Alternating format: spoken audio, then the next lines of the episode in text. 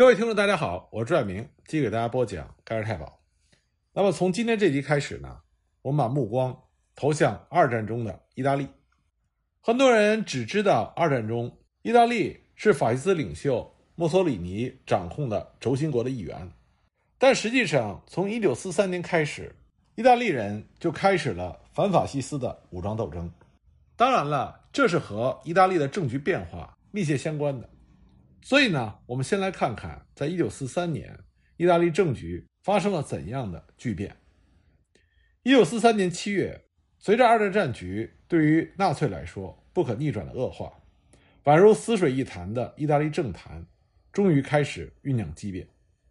七月二十四日下午十七时，在以法西斯党元老、前外交部长兼驻英国大使迪诺·格兰迪为代表的一些有影响力的政治家。和法西斯党最高委员会的大多数委员的强烈要求下，意大利法西斯党四年来第一次举行了最高委员会会议。四年来完全是一个彻底听命于墨索里尼的花瓶机构，现在总算要显示一下存在了，而且将是一鸣惊人的显示。会议地点是在罗马市的中心威尼斯广场边的威尼斯宫，这是一座文化复兴时期由著名的艺术家阿贝蒂。主持修建的宏伟建筑，因为罗马教皇将它赏赐给威尼斯大使而闻名。其构造之精美，建筑之宏伟，厅堂之宽阔，均为意大利之最。这是墨索里尼掌权之后的办公地点。会场外，为了保证会议的正常进行，意大利警察总监事先采取了必要的安全措施。原来负责威尼斯宫保卫工作的墨索里尼私人卫队。被数量更多的宪兵所取代。会场内举目四望，是一片沉重压抑的黑色。所有与会者都穿着法西斯党的黑色制服。墨索里尼走上讲台，介绍了目前的形势。最后呢，他以一段激昂的言语来结束这个演讲。他说：“战争往往是一个党的战争，是希望战争的那个党所进行的战争。同时，战争也往往是一个人的战争。”是宣战的那个人所进行的战争。如果把今天的战争称作是墨索里尼的战争，那么1859年的战争可以称之为加富尔的战争。现在是加强统治和承担必要责任的时候了。当我们的国家和领土完整正受到侵犯的今天，我以我们国家的名义，可以毫无困难地变动人事，加强控制和调动一切尚未动用的力量。墨索里尼的这番话，它的背景。是盟军已经在西西里岛展开了登陆，但是墨索里尼的激昂发言并没有像以往那样获得掌声和支持。相反，会议刚开始进入讨论程序，格兰迪这位法西斯党的元老就首先发难了。他发言的核心内容是非常的直接和尖锐的，就是呼吁所有意大利人履行神圣的职责，以一切代价保卫祖国的统一、独立和自由。同时要求恢复君主立宪制，由意大利国王掌握更大的权力，包括军队的指挥权，来发挥领导国家的责任。这实际上就是一篇废除墨索里尼的不信任议案。这是一篇后来被墨索里尼称之为一个心怀怨恨已久的人终于发泄出激愤的演说。它的威力不亚于一颗重磅炸弹。连一些不知内情的与会者都分明地觉察到了一股浓烈的火药味儿。更重要的是，有很多与会者不但早已知道会出现这样一篇演讲，而且明确表态支持这一倡议，其中甚至包括了墨索里尼的女婿外交部长齐亚诺。所以，这个时候的墨索里尼处于众叛亲离的地步。激烈的讨论一直延续到了午夜。主持会议的法西斯党党务书记。斯科尔扎一看时候太晚，而且会议的气氛非常的不正常，预感到会议继续下去很有可能将会有巨变，所以就想了一个缓兵之计，提议休会，明天再继续进行。但是格兰迪立刻就表示反对，在他的坚持下，会议只休会了十分钟就继续进行。那么下一个程序也是最关键的，对格兰迪的提议进行投票表决。当投票表决开始的时候，已经是凌晨两点多了。其实投票表决完全是一个例行程序，以格兰迪为首的反对派人士早就安排好了一切，不然也不会要求举行这个会议了。表决的结果是以十九票赞成、七票反对、两票弃权，通过了格兰迪的提议。这个结果就明白无疑地宣告了墨索里尼二十一年专制独裁统治的结束。面对这样的结局，墨索里尼气急败坏，他站起来说：“你们已经造成了危机，简直糟糕透了。”说完，他拂袖而去。会议结束了，与会者各自回家，但是与会者没有一个人能够平静入睡。会场上的争执终于结束，但是会场之外的较量才刚刚开始。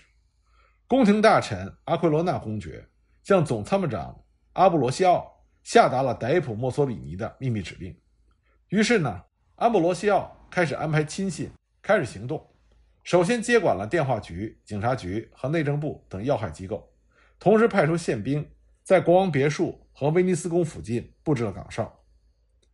墨索里尼回到家。他惨白的脸色让他的妻子大为震惊。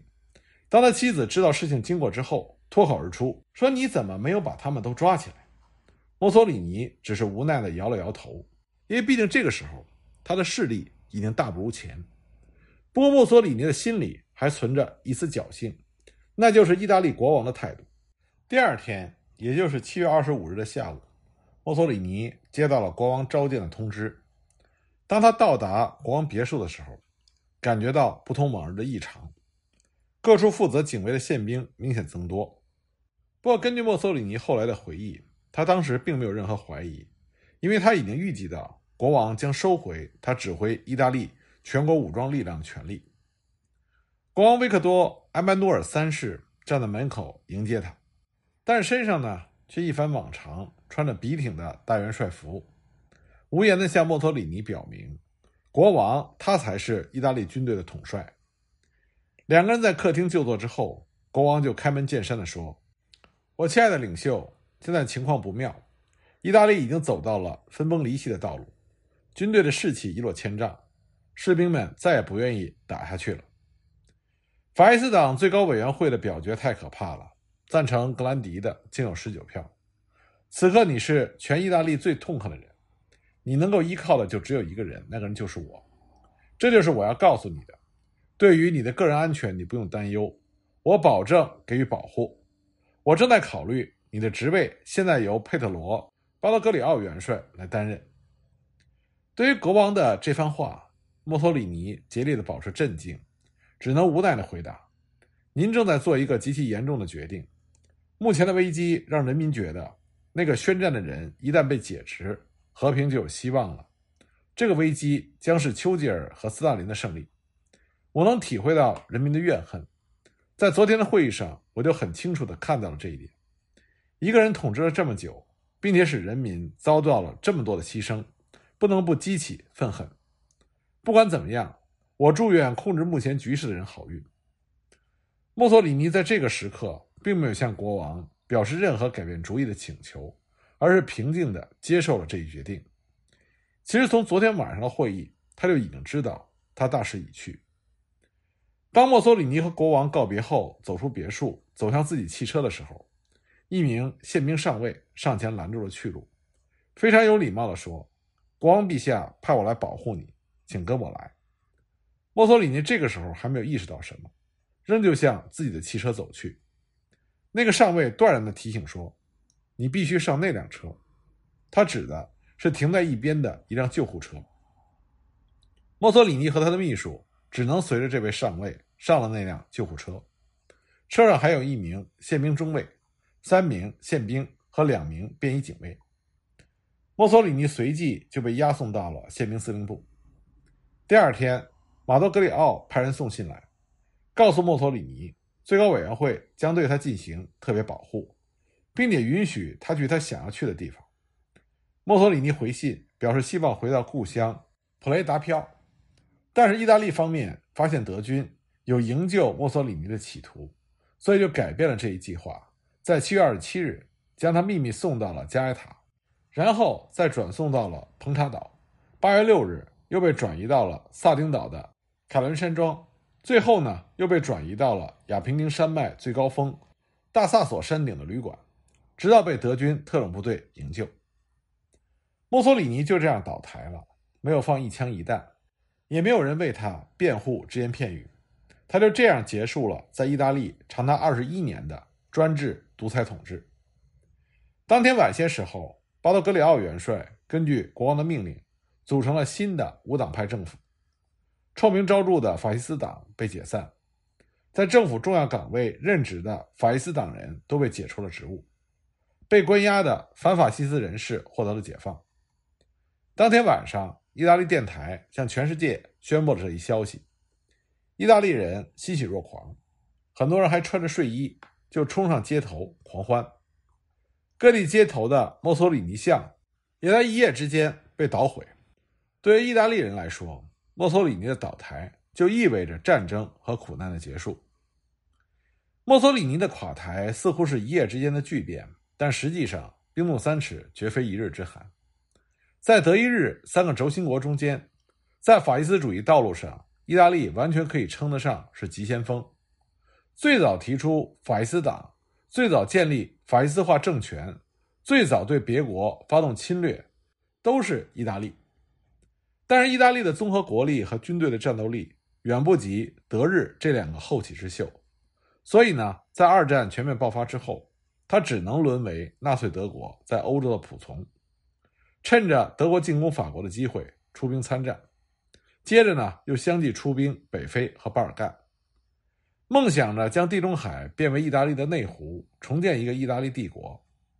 但是因为力量有限，无论是在北非还是在巴尔干。如果没有德国的援助，意大利根本不会取得任何的成果。随着战争的发展，战役一个接一个失败，幻想一个接一个破灭，连带着战争引发的诸多苦难就降临到意大利人的头上。连年的战争、巨额的军费以及许多工业城市在盟军日益猛烈的空袭下被夷为平地，就使意大利的经济濒于崩溃。一九四三年，意大利的工农业生产与战前相比。分别下降了百分之三十和百分之二十，国家的预算赤字高达八百七十亿里拉，物价上涨，生活必需品奇缺，以及名目繁多的特征杂税，自然就加深了意大利人对法西斯政权的不满。特别是意大利军在苏联在北非接二连三的惨败，进一步加深了墨索里尼政权的军事、经济和政治危机。墨索里尼自然就成为了意大利全国人民的众矢之的。为了挽救败局，墨索里尼竭尽全力做最后的挣扎。早在1943年2月，就对政界和军界的高层进行了一些人事变动和清洗。但他没有意识到，由于一连串的失败，民心已经完全涣散。等待他的将是一座随时可能喷发的火山。进入1943年7月之后，战局进一步恶化。7月10日，盟军发起了西西里登陆作战。战火第一次直接烧到了意大利的国土上，这更是成为了法西斯政权垮台的直接导火线。特别是盟军空袭罗马和其他主要城市之后，人心更加的混乱，不少城市发生了骚乱。为了进一步孤立以墨索里尼为首的法西斯政权，作为盟军心理战的重要举措，七月十七日，盟军飞机在罗马和意大利其他城市的上空散发了由罗斯福和丘吉尔。联名致意大利人民的文告。鉴于如此内外交困的局面，墨索里尼不得不向希特勒祈求援助。七月十九日，墨索里尼在总参谋长安布罗西奥将军的陪同之下，乘坐飞机前往意大利北部的小城菲尔特利的一处别墅里会见了希特勒。但是会见中，墨索里尼并没有接受安布罗西奥的坦率建议，向希特勒提出意大利迫切急需。从战争中解脱出来的要求，而是默默无言地倾听着希特勒长达两个小时的长篇独白。期间呢，只是被罗马首次遭到盟军空袭的报告打断过一次。希特勒是想通过长篇大论来为墨索里尼打气，甚至提出调足够的德军到西西里来发动一场决定性的进攻。但是对于墨索里尼急需支援的请求，却是开出了一张。冬季才能提供秘密武器的空头支票。随后呢，希特勒并没有享用墨索里尼精心准备的盛情款待，当天下午就打道回府了。那墨索里尼在这次会见中的拙劣表现，就使得阿布罗西奥和其他在场的意大利高级将领对他的最后一次希望破灭了。当墨索里尼飞回罗马的时候，他的座机被在空袭中遭到轰炸起火的里特里奥火车站滚滚的浓烟所笼罩，险些找不到机场降落。而在随后墨索里尼和国王的会面中，墨索里尼虽然也表示意大利将要退出战争，但是居然希望在九月十五日才使意大利和轴心国联盟脱离关系。从这点上可以看出，墨索里尼脱离现实已经到了何等严重的地步。他根本预料不到，他脚下正汹涌汇聚的反抗浪潮，距离爆发的时间已经不远了。那么，意大利军队参谋长安布罗西奥，他最担心的是第一黑山师。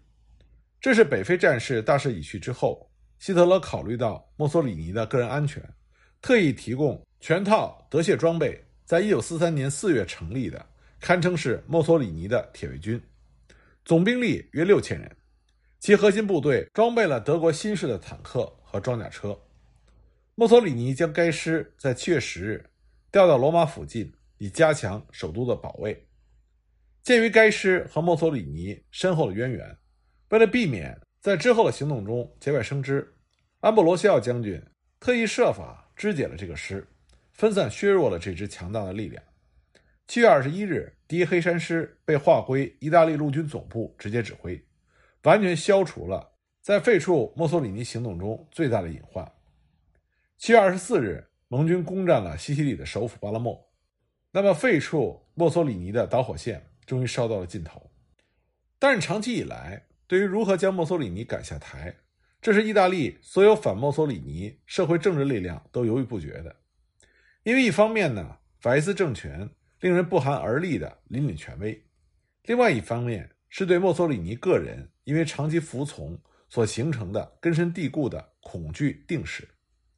谁也不愿意冒险去把铃铛挂在一个凶猛的老虎的脖子上。